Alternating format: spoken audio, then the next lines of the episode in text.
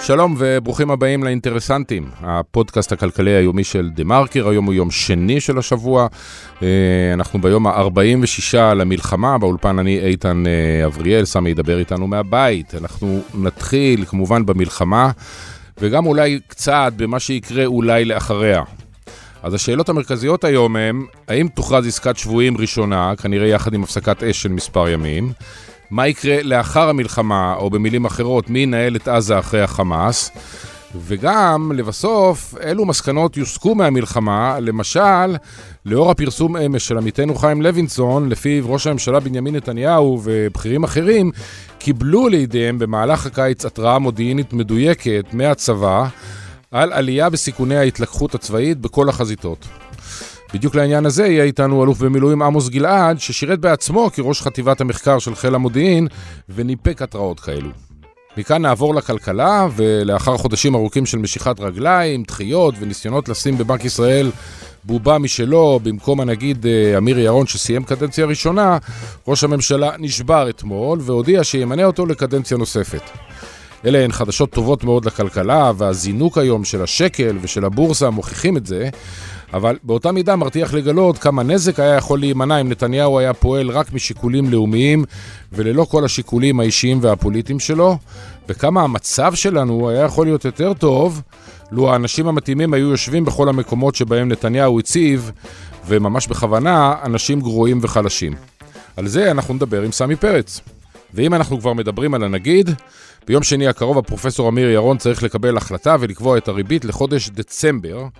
והנה כן, מתחיל להיווצר עליו לחץ להוריד את הריבית, למרות המיקוד שהיה לו עד כה בשוק המטח ובשמירה מפני פיחות בלתי נשלט של השקל.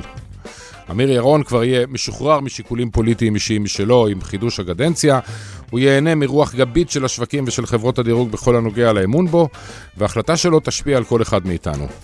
אז יוריד או לא יוריד את הריבית? ואם יוריד, בכמה יוריד? אנחנו נדבר עם אלכס ז'בז'ינסקי, הכלכלן הראשי של בית ההשקעות, מיטב. בואו נתחיל.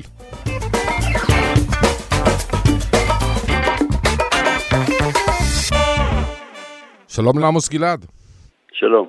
תשמע, יש לך אה, היסטוריה ארוכה, אתה עשית כמה וכמה דברים, אבל באופן ספציפי היום אני רוצה לדבר איתך על תפקיד מסוים אחד אה, שביצעת, שירת בו, כיהנת בו בעבר, כראש אה, חטיבת המחקר של חיל המודיעין.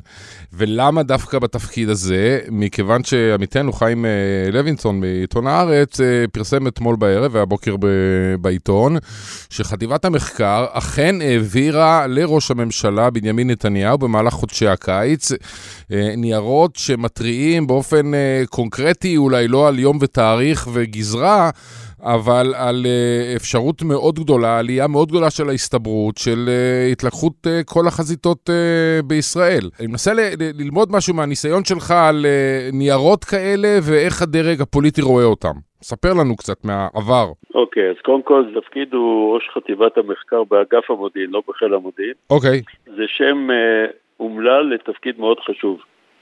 התפקיד, המשימה של רח"ט מחקר היא לא לתת, uh, לעסוק במחקרים, הם חוקרים, אבל הם בעצם נותנים שיפוט מיטבי של החומר המודיעיני שמתורגם להערכות מודיעין, שהם הבסיס להערכות מצב. הערכות מצב זה מה אתה עושה עם הערכות המודיעין. במילים פשוטות, ויש כאן מצב מיוחד בעולם, שרח"ט מחקר הוא קצין בדרגת תת-אלוף, והוא כפוף פיקודית לראש אמ"ן, ראש אגף המודיעין, אבל לא מהותית. מהותית הוא רשאי לתת, והוא חייב גם לתת הערכות משלו, שיש להן תוקף מקצועי, גם אם הן סותרות את ראש אגף המודיעין שהוא המפקד שלו. זה כאילו בניגוד ל-DNA הצבאי בכל העולם, אבל זה קיים אצלנו כאחד מלקחי יום כיפור. זאת אומרת, זה לקח שקודש בדם. זה תפקיד מאוד חשוב, הוא עוסק ביכולות של אויב, בכוונות של אויב, בשילוב ביניהם שהופכים, שזה עלול להפוך לאיומים, וגם בסיכויים. אם זה נגיד שלום או דברים כאלה, או למנוע התרעות שווא, וגם לתת מודיעין למבצעים אה, וגם להתעסק בהתרעות פח"ע ובאיומים החל מאיראן וכיוצא בזה. מה שמדובר במסמך שאתה מדבר עליו, שמופיע בעוד כלי תקשורת, זה מסמך מסווג שנשלח, כפי שהוא נראה בפרסום, לראש אה, הממשלה ונוספים בטח, שר הביטחון, הרמטכ"ל, והוא מתריע על כך שההפיכה המשטרית, בלשוני, לא בלשונו, גורמת להחלשת הדימוי ההרתעתי של ישראל. העוצמה שלנו בנויה בין היתר על הרתעת האויבים, כמובן על שהתראות מודיעין, שזה התפקיד של המודיעין לתת, ההרתעה זה היכולות שלנו כפי שנתפסות בעיני האויב, ההרתעה בדרך כלל אמורה למנוע מהיריב להפעיל את הכוח שהוא בונה אותו. במילים פשוטות, אם אתה מסתכל על איראן, הרפובליקה האסלאמית של איראן ושלוחיה בראשם חיזבאלסטן וחמאסטן בעזה, יש להם חזון להשמיד את ישראל. הם בונים יכולות לממש את החזון, והם מפעילים אותו בין היתר לפי הדימוי ההרתעתי כן. של ישראל. אם הוא חזק אז הם נרתעים, ואם הוא חלש אז uh, הם יכולים לפעול. ומה שהוא התריע, הוא פשוט ראה במודיעין. התפקיד שלו זה לא להביע דעות כמו בבתי קפה או של אנשים שיש להם השקפה מסוימת. זאת אומרת, זה לא פרלמנט. לא, לא, זה לא פרלמנט בכלל וזה גם לא פוליטי. אסור שיהיה פוליטי, הוא קצין במדים בדרגה בכירה מאוד. הוא חייב לתת את השיפוט המיטבי, כמו שופט שנותן פסקי דין על סמך ראיות, אצלו זה לא ראיות אלא זה חומר מודיעיני, חלקו מהימן מאוד, חלקו מהימן, חלקו מהימן פחות, על בסיס תמונת מודיעין אה, שהצטברה, כלומר מגוון אה, יכולות האיסוף של המודיעין וקהילת המודיעין, כי היום יש הקשרים בין אה, מרכיבי קהילת המודיעין הם הרבה יותר טובים מאשר אי פעם, מבחינת העברת מידע. תמונת המודיעין שהצטיירה, שהוא מצא לנכון, זה די נדיר, אבל זה הכרחי, לחלוק עם ראש הממשלה שהדימוי ההרתעתי שלנו הולך ומידרדר עקב ההפיכה המשטרית והרושם שהיא יצרה שההרתעה שלנו אה, נחלשת, זאת אומרת שעולה הסבירות לפעולה עוינת תחת כותרת שנקראת התלכדות חזיתות, כלומר מה שבעצם אה, הרפובליקה האסלאמית של איראן, אני בכוונה משתמש בשם המלא שלהם, כחזון דתי מדיני הוא להרוס את ישראל והם מרגישים כאילו, שאני בזמנו בכל הפגנה כל שבוע הייתי קורא לזה עכשיו, זה לא מה שכתוב במכתב שלו, כאילו המצאנו איזה טכנולוגיית סייבר אה, מרשימה שנועדה להרוס אותנו מבפנים ולהפוך אותנו ללוויתנים שהורגים את עצמם כמו בניו זילנד. זה לא כתוב במכתב הזה, אבל זה התוכן. כן. אז הוא אומר, הסבירות לאיום, למימושו של איום צבאי על ישראל, אה, בכל הגזרות אה, ובכל גזרה בנפרד הוא בקו עלייה, וזו התראה מודיעינית, כי זה גם התראה לנוכח מה שצפוי לקרות לנו, ומכאן ראש ממשלה אחראי, אחראי, שיודע שהתפקיד של ראש חטיבת המחקר הוא גם נמצא אצלו מתוקף תפקידו הרבה פעמים, אה, הוא אמור אה, להגיד, רגע, זה, ככה זה המצב, בואו נקיים דיון ונראה מה אנחנו עושים. למשל, הוא היה יכול לבטל את ההפיכה המשטרית, מה שהוא עשה פה. או לנקוט צעדים, אפילו הרמטכ"ל, לא אפילו, הרמטכ"ל ניסה לפני חוק הסבירות, לא שזה עניין את הרמטכ"ל, חוק הסבירות בתפקידו כרמטכ"ל, אלא החולשה הפנימית שפקדה את צה"ל, אה, מזכיר את כל השיח המגעיל נגד טייסי חיל האוויר וכל אותם חיילים ואנשים שמצילים אותנו היום. ולכן אה, הוא היה צריך להסיק מסקנות, ולראש ממשלה יש הרבה כלים, הוא יכול לכנס את הקבינט, יכול לכנס את הממשלה, הוא יכול לכנס דיון אצלו, הוא יכול לכנס דיון עם שר הביטחון והרמטכ"ל, והוא לא עשה שום דבר. זה למעשה מטיל עליו אחריות כוללת אה, חשובה מאוד, לצד הכישלון המקצועי של המודיעין ושל אה, הצבא באירוע הזוועתי חסר התקדים של 7 באוקטובר. אז יש לי כמה שאלות משנה שמיד זה. אה, ההדלפה של אה, מסמך כזה, שאתה בעצמך אומר שהוא מסווג, גם שהוא לא מפתיע את אף אחד, למעשה אפשר להגיד ששר הביטחון גלנט הקריא את המכתב הזה, וזה גרם לפיטורים שלו וכל מה שראינו במהלך. לא, שר הביטחון לא הקריא את המסמך הזה. לא, אני אומר את זה כמו, אתה יודע, לא, כדי שלא יהיה ברור מדבריך, לא שאני... לא, חס ושלום, אני אומר... שר הביטחון אמר, הוא התרשם בעיקר מההיחלשות של הצבא כפי שהוא ראה אותה. בדיווחים שהוא מקבל, הוא בקשר ישיר עם הרמטכ"ל, עם כן. מפקד חיל האוויר, עם כל המפקדים. אבל האם הדלפה כזאת היא, היא אה, לדעתך איזשהו ניסיון של, אה, של הצבא, של אה, חיל המודיעין באשר הוא, לבוא ולטעון, לא נכון שנכשלנו לחלוטין, עובדה, התרענו.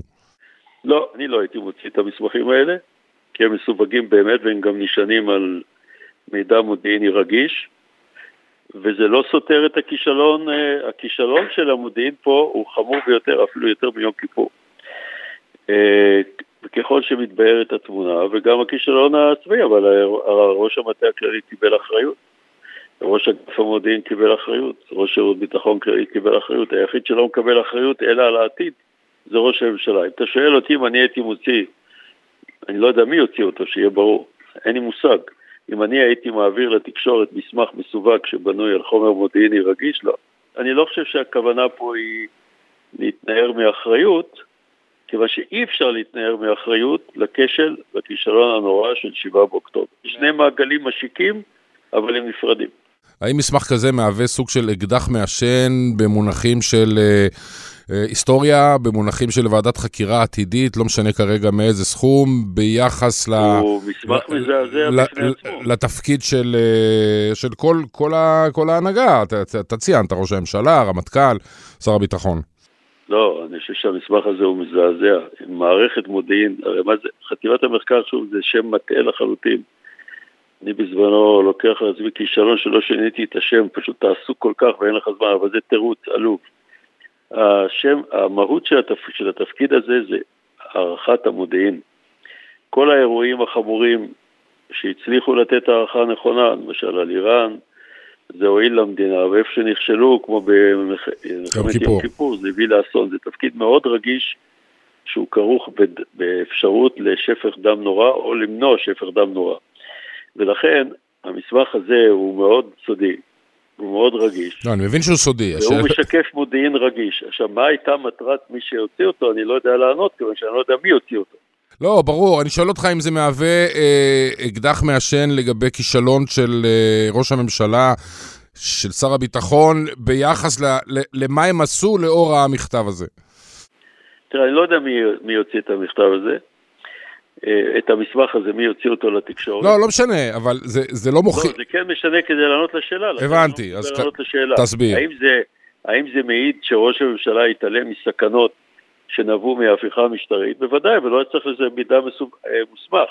ההבדל הוא, נניח שאני אמרתי את זה בהפגנה, אז אפשר להתעלם מזה, כאילו זה הבעת דעה, אבל כשאומר את זה ראש חטיבת המחקר, כשהוא מכהן בתפקידו בשם אגף המודיעין, על בסיס החומר המודיעיני הכי מהימן שנמצא, שמצוי ברשותו, זה חמור מאוד להתעלם מזה, בוודאי. זו התראה אסטרטגית כוללת. אין לזה שום... הכישלון המודיעיני הקונקרטי של ההתארגנות של, של חמאס ושיגור שלושת אלפים איש לתוך מדינת ישראל עם כל התוצאות והזוועות, זה כישלון נורא רב-מימדי. זה כישלון אסטרטגי שראש הממשלה בעצמו, שהוא מבין בביטחון, הוא גם הרבה שנים בעסק הזה, והוא גם היה אפילו כקצין צעיר ביחידה מובחרת, הוא התעלם מההתראות האסטרטגיות של מעשי ידיו, שהוא יכול היה לבלום אותם בהוראות פשוטות. אני רוצה לקחת אותך באמת למה שקורה היום, זה, אה, אני מופתע, אני מניח שאחרים גם כן, אה, על פי, על פי החדשות בישראל כבר, ודאי על פי החדשות בחו"ל, עוד היום אה, יודיעו, כנראה מכיוון של קטר, על הסכם בין ישראל לבין יחיא סינואר מהחמאס על אה, החלפת שבויים. אנחנו נקבל כמה עשרות אה, נשים וילדים, ובתמורה ניתן אה, כמה ימים של, של הפסקת אש. איזה דינמיקה, בהינתן שזה נכון, איזה, איך משתנה כל הדינמיקה של המלחמה, שכבר אנחנו מנהלים משא ומתן עם סינואר, הוא כבר לא אדם שרק, אה, מחפ... לא, לא מדברים איתו ורק אה, מחפשים את, ה... לא, לא, את הגופה לא, שלו. לא מנהלים איתו משא ומתן. לא, בסדר, אבל, אבל לא, אחרי, לא, אחרי זה תהיה לא עוד עסקה, ואחרי זה יש דינמיקה, וכבר יש הפסקות... להיות. וכבר יש הפסקות... זה עניין של ערכים עליונים. בעיניי ערך עליון זה להחזיר את הילדים ואת האנשים, את כולם. זאת אומרת, את כל בני הערובה החטופים במגוון שלהם. אבל לכפיר בין עשרה חודשים, הוא לא יכול להיות שם אפילו דקה, אם אני יכול להוציא אותו לפני דקה. וכנ"ל יהל, וכנ"ל, אה, וככה אני יכול למנות את כל השמות של התינוקות, ובוודאי אנשים, זה, זה חסר תקדים, זה לא היה מעולם במדינה שלנו. אבל המדינה אחראית לכך והיא צריכה להחזיר אותם כיעד עליון. עכשיו, פה אנחנו הולכים לדבר נוסף, סנוואר, יחיא סנוואר. הוא ביצע מתקפת רצח עם מעשה זוועות כפקודה שהוא נתן לאנשים שלו, למחבלים הרצחנים לעשות. זה אומר שהוא, בשכנותנו, כישות, שמשלבת ארגון טרור מסוכן כמו דאעש, וישות מדינית שרוצה גם להתפשט לכיוון יהודה ושומרון ולחבור לאחים המוסלמים, יש לו אידיאולוגיה שלמה, הוא לא יכול להתקיים בשכנותנו. ייקח כמה זמן שייקח, הוא לא, הוא לא יתקיים, וגם העולם המערבי והעולם הערבי, למרות ההצהרות שלהם, הם תומכים בזה. הם תומכים בזה משום שזה הכוחות הקיצוניים שמאיימים גם עליהם. ולכן, אה, בסופו של דבר, אם תהיה עסקה כזאת, שוב, לעולם אני, מניסיוני, אף פעם אסור להישען על שום פרסום, אלא כדאי לנתח מה שכבר היה ולא מה שיהיה. אבל נניח שזה קורה, כמו שאתה אומר, זה חשוב מאוד, זה ערך עליון. לא, את זה אני מבין, את זה אני מבין, אבל אני שואל... אם הם לא יחזרו, כל בני ערובה, בוודאי הקבוצה הראשונה שאפשר להחזיר, יש לנו לקח בפרשת רון ארד, שבשנתיים הראשונות שהוא היה בידי עמל אפשר היה להחזיר אותו במחיר נמוך, ואחר כך הוא נעלם בליל 4-5 מאי. 88. זה, זה ברור, אבל תסביר לי... אולי יודע מה קורה איתו, אבל אין הוכחות. תסביר לי שאם זאת התפיסה של ישראל, ואתה מצהיר עליה, אה, וזו התפיסה של כל העולם המערבי הנאור, אה, ודאי שגם סינואר מבין את זה, אז למה הוא עושה את העסקה הזאת? הוא, הוא בטח חושב שזה יעז, יעזור לו איכשהו להישאר בחיים. לא, אני לא אמרתי אם הוא יישאר בחיים, אבל אני לא נכנס לזה. אני מדבר על האישות שהוא מנהיג. בסדר, אז על האישות... קטר יש לה חשיבות עצומה. בשבילו. קטר היא תומכת באחים מוסלמים, תומכת בחמאס. אה, הוא, להפתע, יש לו שני כשלים אסטרטגיים בתפיסה שלו.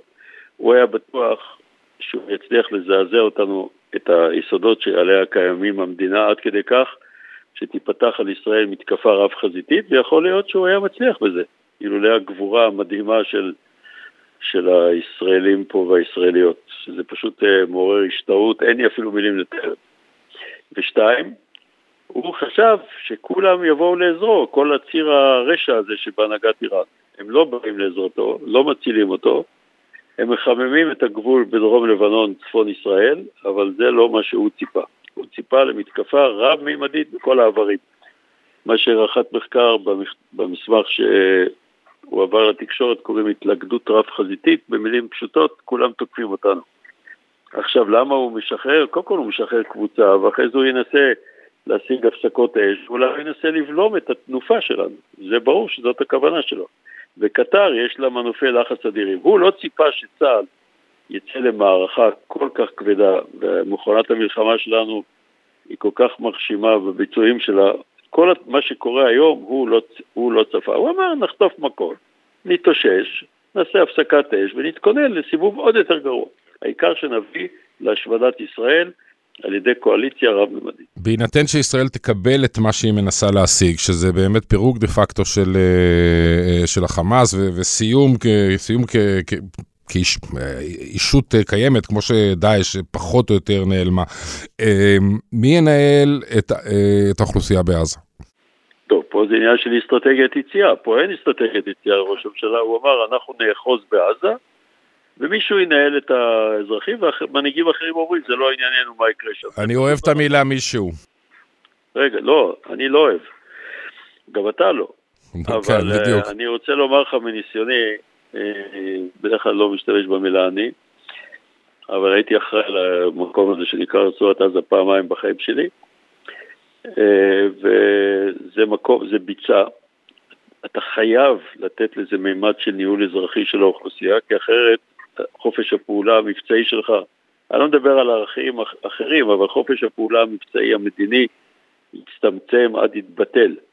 היום העולם בראשות, בהנהגת נשיא ארה"ב, נותנים לנו חופש פעולה ורוצים גם הם שהחמאס אה, יעבור מן העולם כאישות כזאת. אבל אם אתה לא תדאג לאוכלוסייה, יש שם 2.2 מיליון פלסטינים, כשישראל כבשה את רצועת עזה ב-67, היו 250 אלף. והשטח של רצועת עזה לא השתנה, הוא 365 כן. קילומטר מרובעים. זה אזור עני, אתה חייב לתת לו מענה ואתה חייב לתת מענה אזרחי. ועובדה היא שראש הממשלה אמר לא ייכנס אף ליטר סולר, ועובדה שאנחנו מכניסים, כי אין לנו ברירה, אנחנו חייבים לעשות את זה. אנחנו חייבים לדאוג לאוכלוסייה. עכשיו, מה הפתרון האופטימלי? מה שנשיא ארצות הברית אומר. לדעתי הוא הציל אותנו בשעתנו הקשה, אבל אנחנו צריכים להתחבר אליו. תשתלט על ה... ברמה האזרחית הרשות הפלסטינית. עם חזון מדיני, אז תקבל גיבוי בין ערבי. ארה"ב תוכל לחזק את ציר השלום והיציבות מול ציר הרשע בהנהגת איראן, ולאחר מכן גם הביטחון הלאומי שלנו מתחזק וגם יבואו משאבים לשקם את עזה, צריך לשקם אותה, זה, אני, זה מיליארדים לשקם את עזה, המדינות המפרץ בשבילם זה לא נטל כבד, אבל הם לא יעשו את זה בלי תהליך מדיני של הרחבתו להסכם אה, אסטרטגי או כן. ברית אסטרטגית בין סעודיה לארה"ב, אפילו במחיר שהם יהיו מוכנים לשלם נורמליזציה, אבל תוך מענה לנושא הפלסטיני. מה זה... שמתחייבת כאן זה אסטרטגיית יציאה. אי אפשר להגיד זה לא מעניין אותי עכשיו, אין דבר כזה. עמוס אה, גלעד, תודה רבה לך. שלום.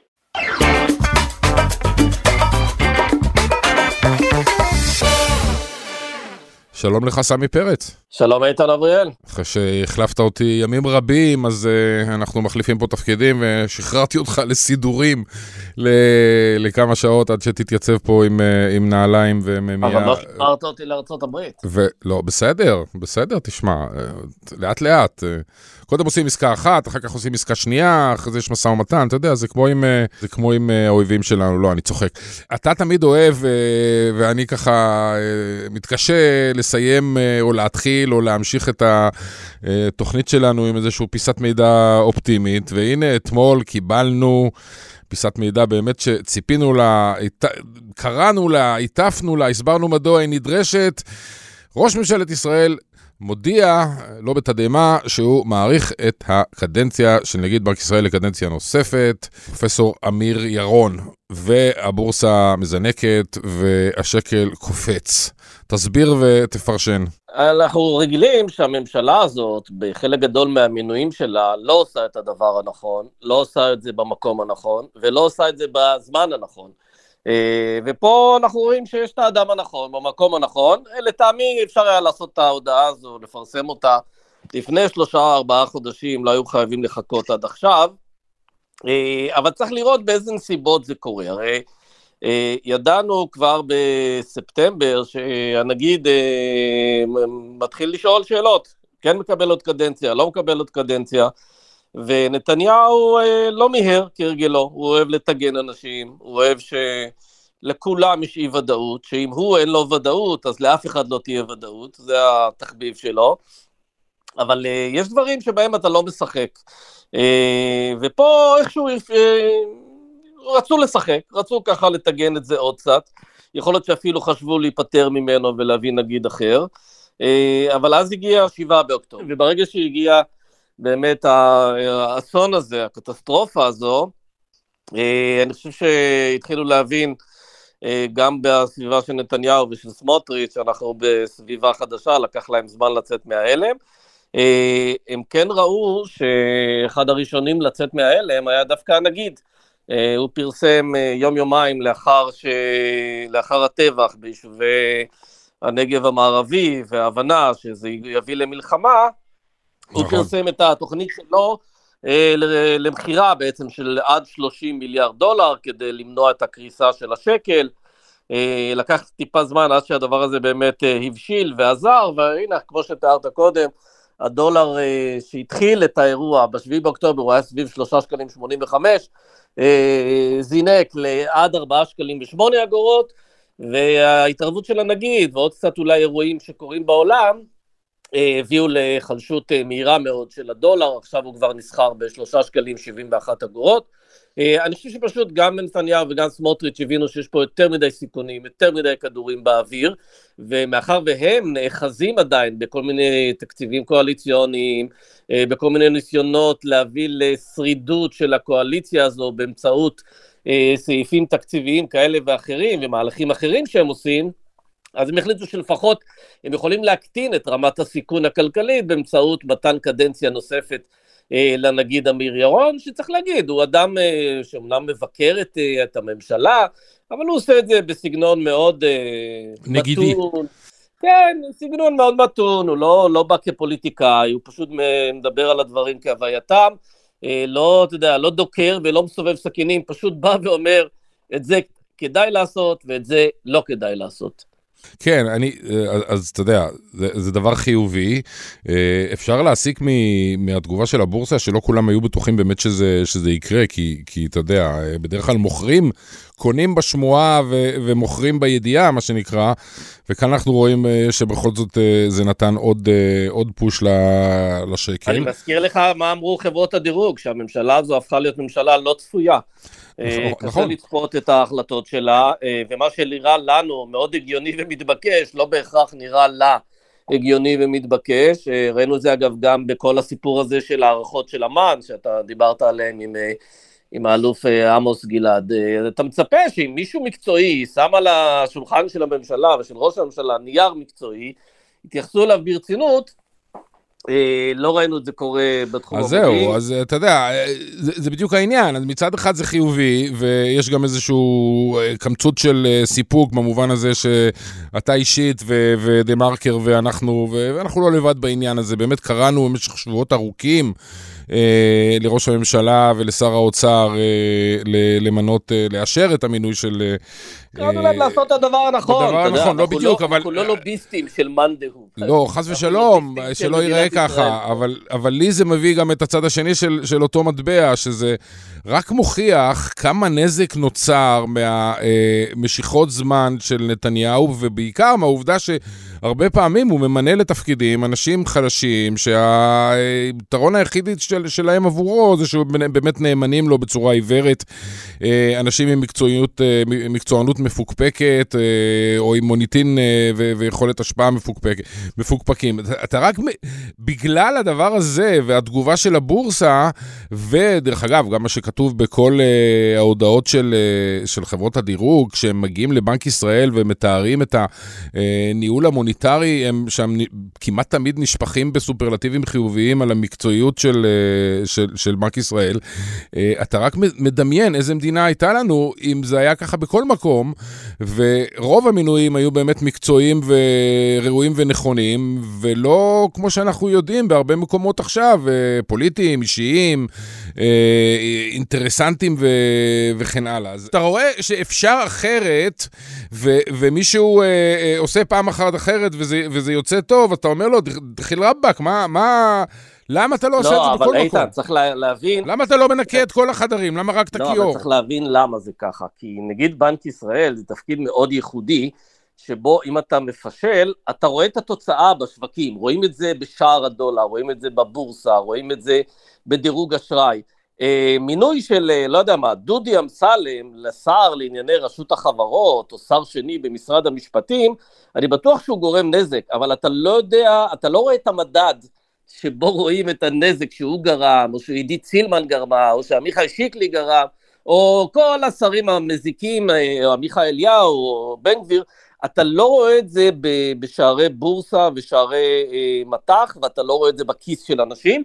אם היינו מקבלים מדד מדדים, שבאמת כל הציבור היה רואה מה המחיר של להציב שר כמו, לא יודע מה, עמיחי אליהו בתור שר המורשת, במונחים של שער הדולר או השערים בבורסה, אני חושב שאז ראש הממשלה היה נוטה למנות אנשים קצת יותר מוצלחים ויותר uh, מוכשרים, אבל מאחר וזה מחיר שאתה לא רואה אותו באופן ישיר ומיידי, אז, אה, אז הוא עושה את המינויים המאוד מפוקפקים, מאוד בעייתיים, ומזיקים האלה. רק מה, המדידה שלהם היא קצת יותר מסובכת. אתה יודע מה, אם, אם אה, ראש הממשלה בבת אחת אה, ימנה את כל האנשים, עם אנשים מקצועיים, את כל התפקידים שחסרים עכשיו אצלו, בלשכה ובמשרד ראש הממשלה, וגם יחליף את אמסלם ואת שורה של, של, נקרא לזה, אני לא יודע מה, סוכני החבלה שנמצאים בכנסת ו... ובממשלה, אני חושב שכן אתה תראה הפעם את, ה, את התגובה של, של... עכשיו זה נראה לי כבר מאוחר מדי. של הציבור. כבר, כבר הנזק של החלשת מדינת ישראל במוסדותיה, הוא כבר קרה. נכון, אבל הבורס, הבורסה, תמיד, הבורסה תמיד מסתכלת קדימה. אה, הרי, אתה יודע, שורה ארוכה של... אה, הבורסה חושבת, למשל, שאם, אה, או לחלופין ביום שראש הממשלה יודיע שאיננו יכול יותר, או ש...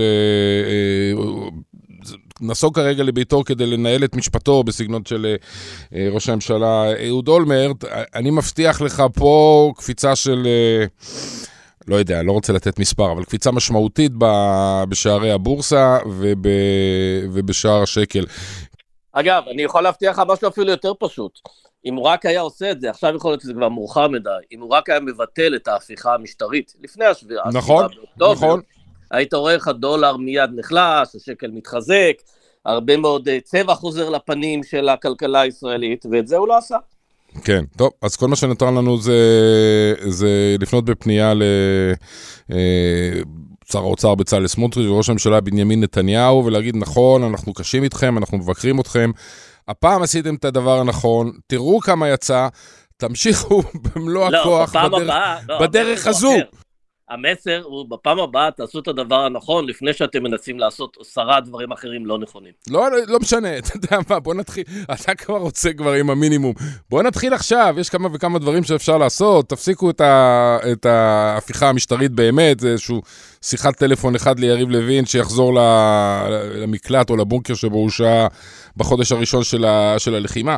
אפשר לעשות הרבה דברים. אה, ראש הממשלה יכול אה, לעשות פה מהלך פיננסי אה, ולהקפיץ את השקל ולהעלות את הבורסה בצורה די מהירה בכמה החלטות, בכמה החלטות שלא מאוד קשה לקבל אותן לדעתי, אבל הוא כנראה חושב אחרת מאיתנו, מסתבר. הוא עסוק בדברים אחרים. סמי, נתראה מחר.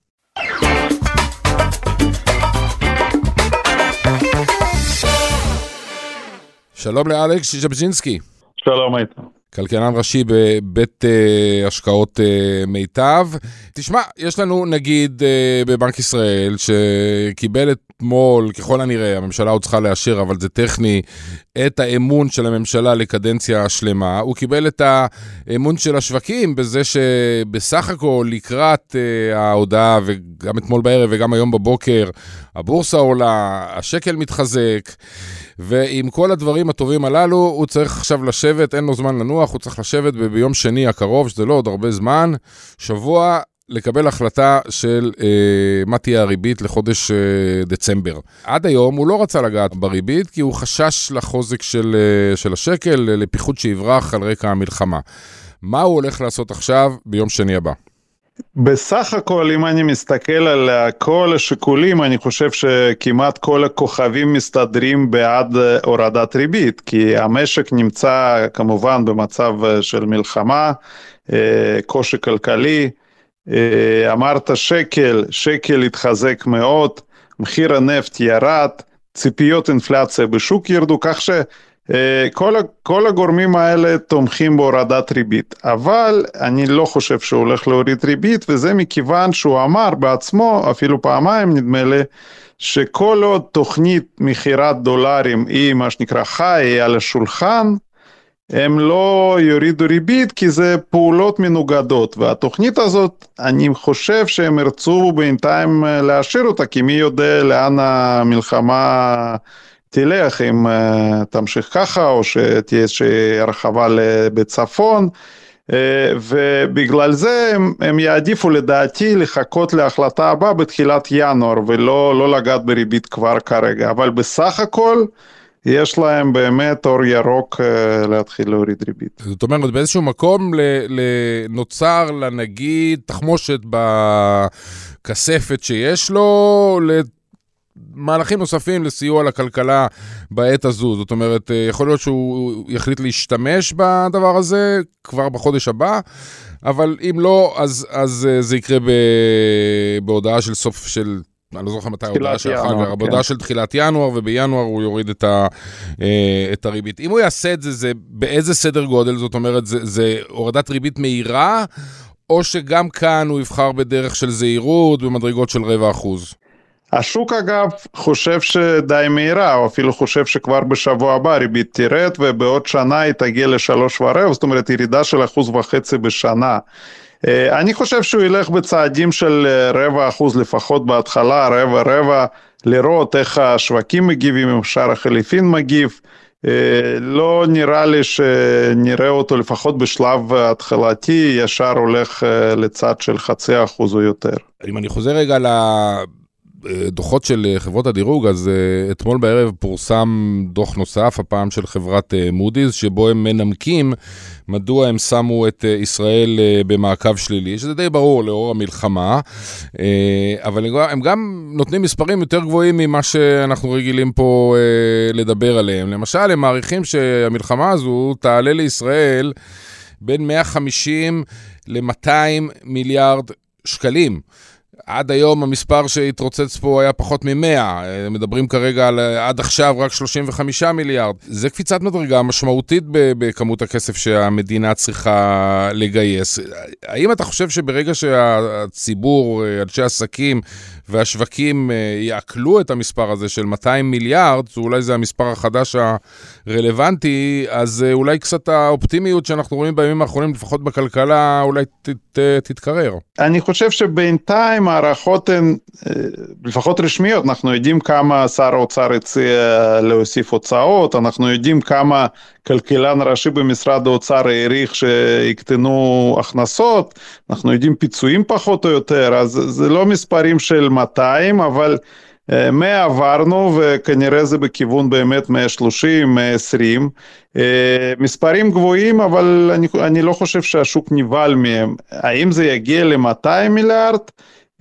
תלוי איך הדברים יתפתחו עדיין. אם המלחמה בסוף, אנחנו נראה שיש איזשהו סוף, כן, והוא לא רחוק מאוד, וגם במקביל, מה שמאוד חשוב, בנק ישראל כשהוא מתחיל להוריד ריבית, השווקים, המשקיעים מצפים לרווח הון באגרות חוב, אז יש להם גם את תיאבון לקנות, אנחנו באמת רואים הנפקות נסגרות מאוד מאוד חזק. אז אם כל הדברים האלה ילכו בכיוון הזה, השוק יכול לממן גם 200 כעיקרון, יש פה שוק מוסדי מאוד מאוד מאוד גדול, אבל זה מספר חדש כמו שאמרת, ואם זה באמת הכיוון אז יצטרכו מה שנקרא לבחון את זה מחדש. טוב, נחיה ונראה, בסך הכל זולים יותר טובים ממה שהיה לפחות בכלכלה בשבועות האחרונים, ונקווה שככה נמשיך. אלכס, תודה רבה לך. תודה.